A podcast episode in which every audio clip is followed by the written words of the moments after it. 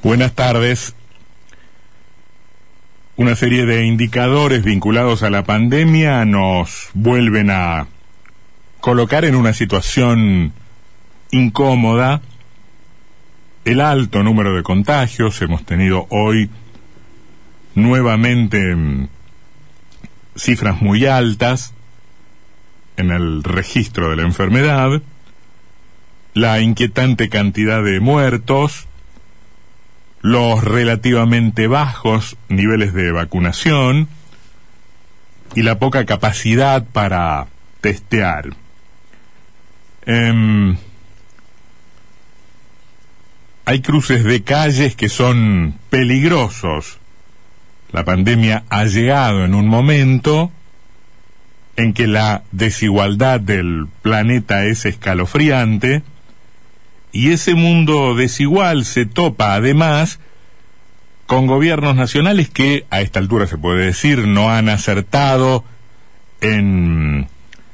en las respuestas multilaterales o globales a un problema que efectivamente era global eh, y que en muchos casos, ya mirando de manera particularizada, son ineficientes Em, gobiernos ineficientes que a su vez intentan desenvolverse lo mejor que pueden sobre estructuras estatales que están anquilosadas o que son ineficaces. Uno puede volver el calendario atrás, volver un año y un poquito para atrás, y todos los pronósticos, o muchos de los pronósticos, se han, se han ido derrumbando uno a uno por ejemplo, los que prometían una salida relativamente rápida de la pandemia, eh, los que entregaban plazos optimistas sobre la difusión masiva de las vacunas y en general sobre las respuestas del sistema científico internacional ante la eh, novedad, ante la muy mala noticia que significó el coronavirus, y los mismos pronósticos también, que ya en un plano más existencial, eh, más humano, pronosticaban una evolución saludable de la especie, porque a fuerza de sufrimientos, se postulaba, se iba a volver más eh, generosa, más solidaria, las personas iban a ser más em, virtuosas muchos intelectuales han, pensado en diferentes términos el problema de la, de la, de la pandemia. Eh, el historiador israelí Yuval Noah Harari, autor de, un par de bestsellers ciertamente eh, interesantes, eh, ha criticado muy fuertemente la falta de solidaridad global la limitada respuesta multilateral por falta de impulso de los gobiernos más importantes del mundo, en una circunstancia que, eh, casi como ninguna otra, demandaba un plan de salvataje global. Daron Acemoglu, economista turco, autor de un libro muy difundido y muy trascendente llamado ¿Por qué fracasan los países?, planteó en su momento que era necesario darle más atribuciones, más facultades, empoderar aún más a los estados para después, inmediatamente,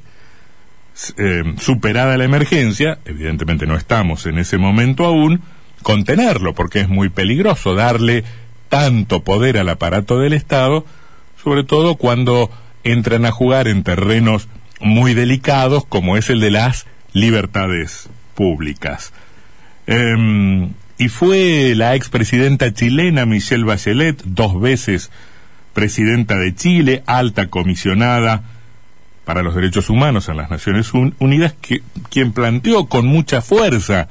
el problema de la pandemia en el terreno de la en el terreno de la desigualdad global. No es lo mismo sufrir la pandemia, dijo, siendo pobre que siendo rico. No es lo mismo ser rico que ser pobre en, en épocas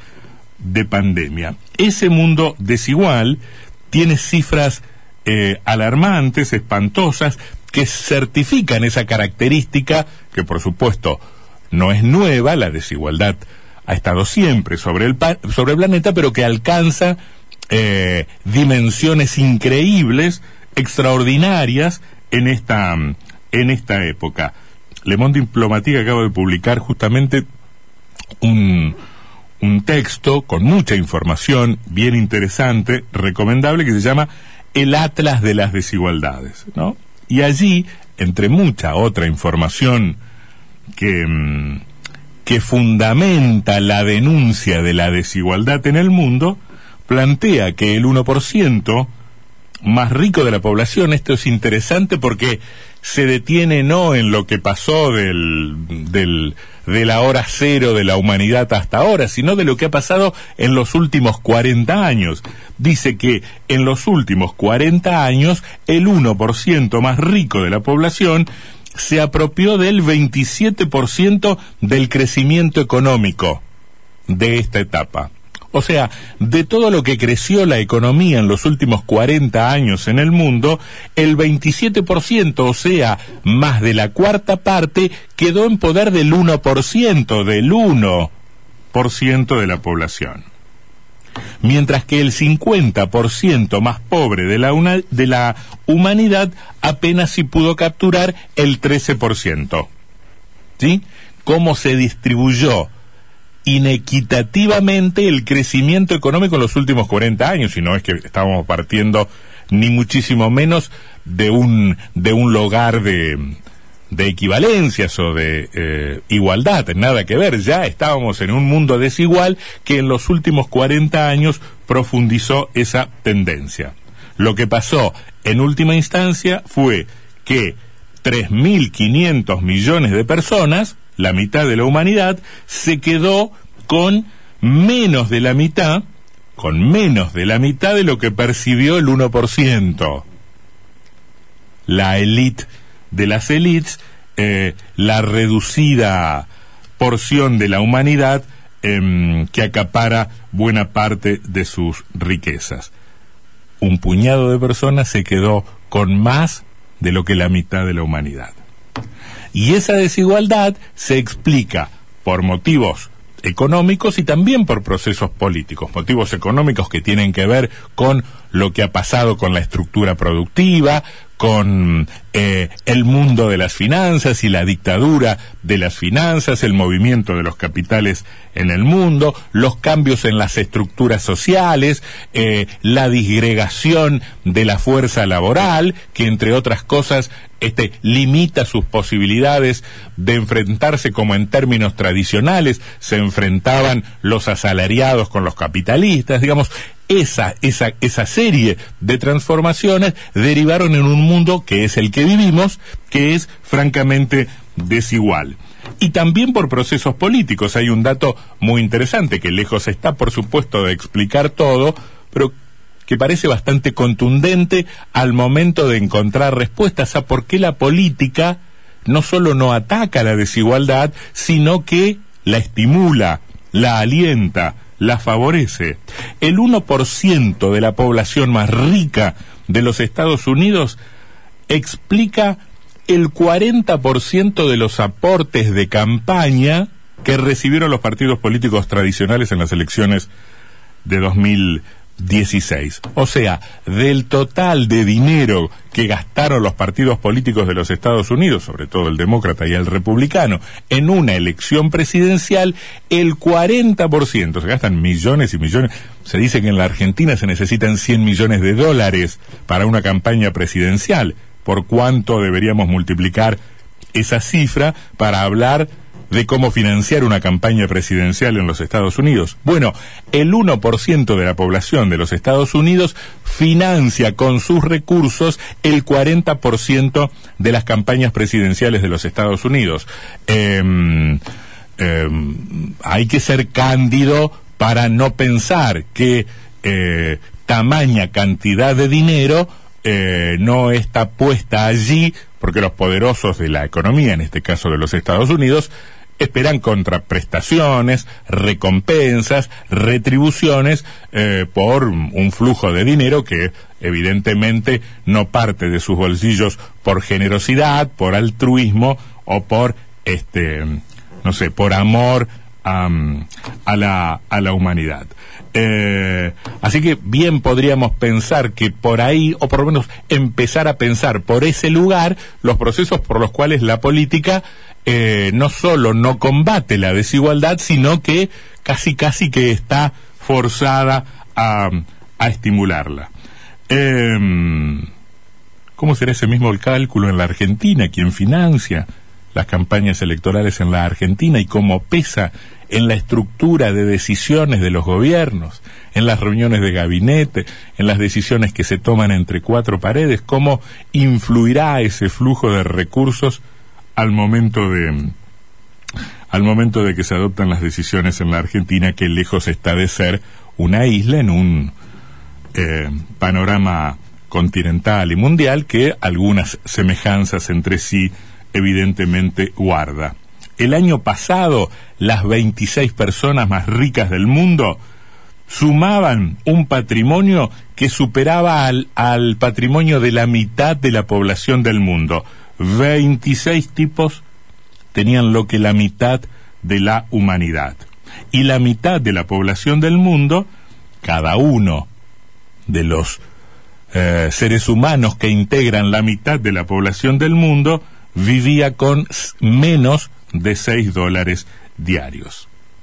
En este mundo es donde se da la pandemia que nos muestra desigualdad en la producción de vacunas, desigualdad en su em, distribución, desigualdad en el acceso a las vacunas, que es decir, desigualdad en los funcionamientos de los sistemas de salud pública, de los sistemas sanitarios y en última instancia en la libertad de los individuos.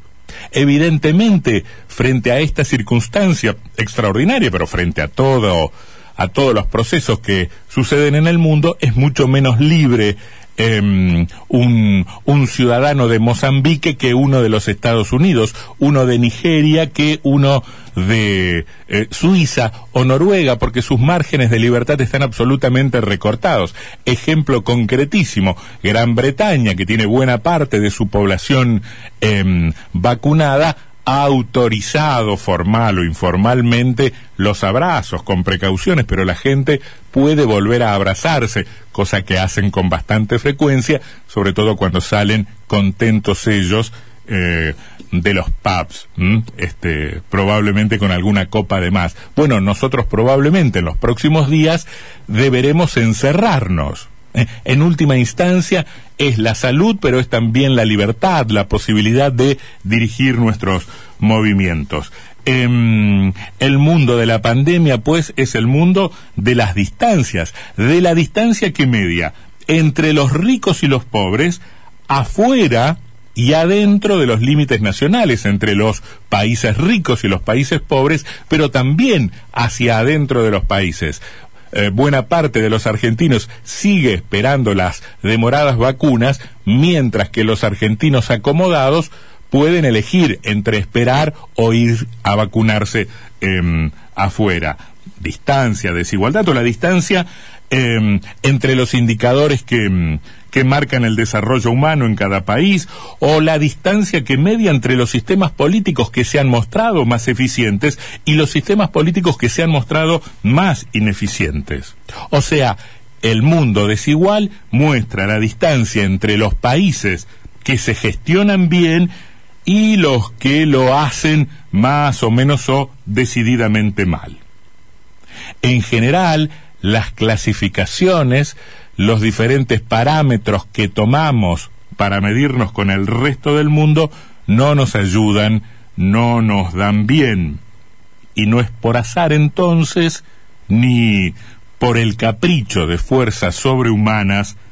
que nos va como nos va.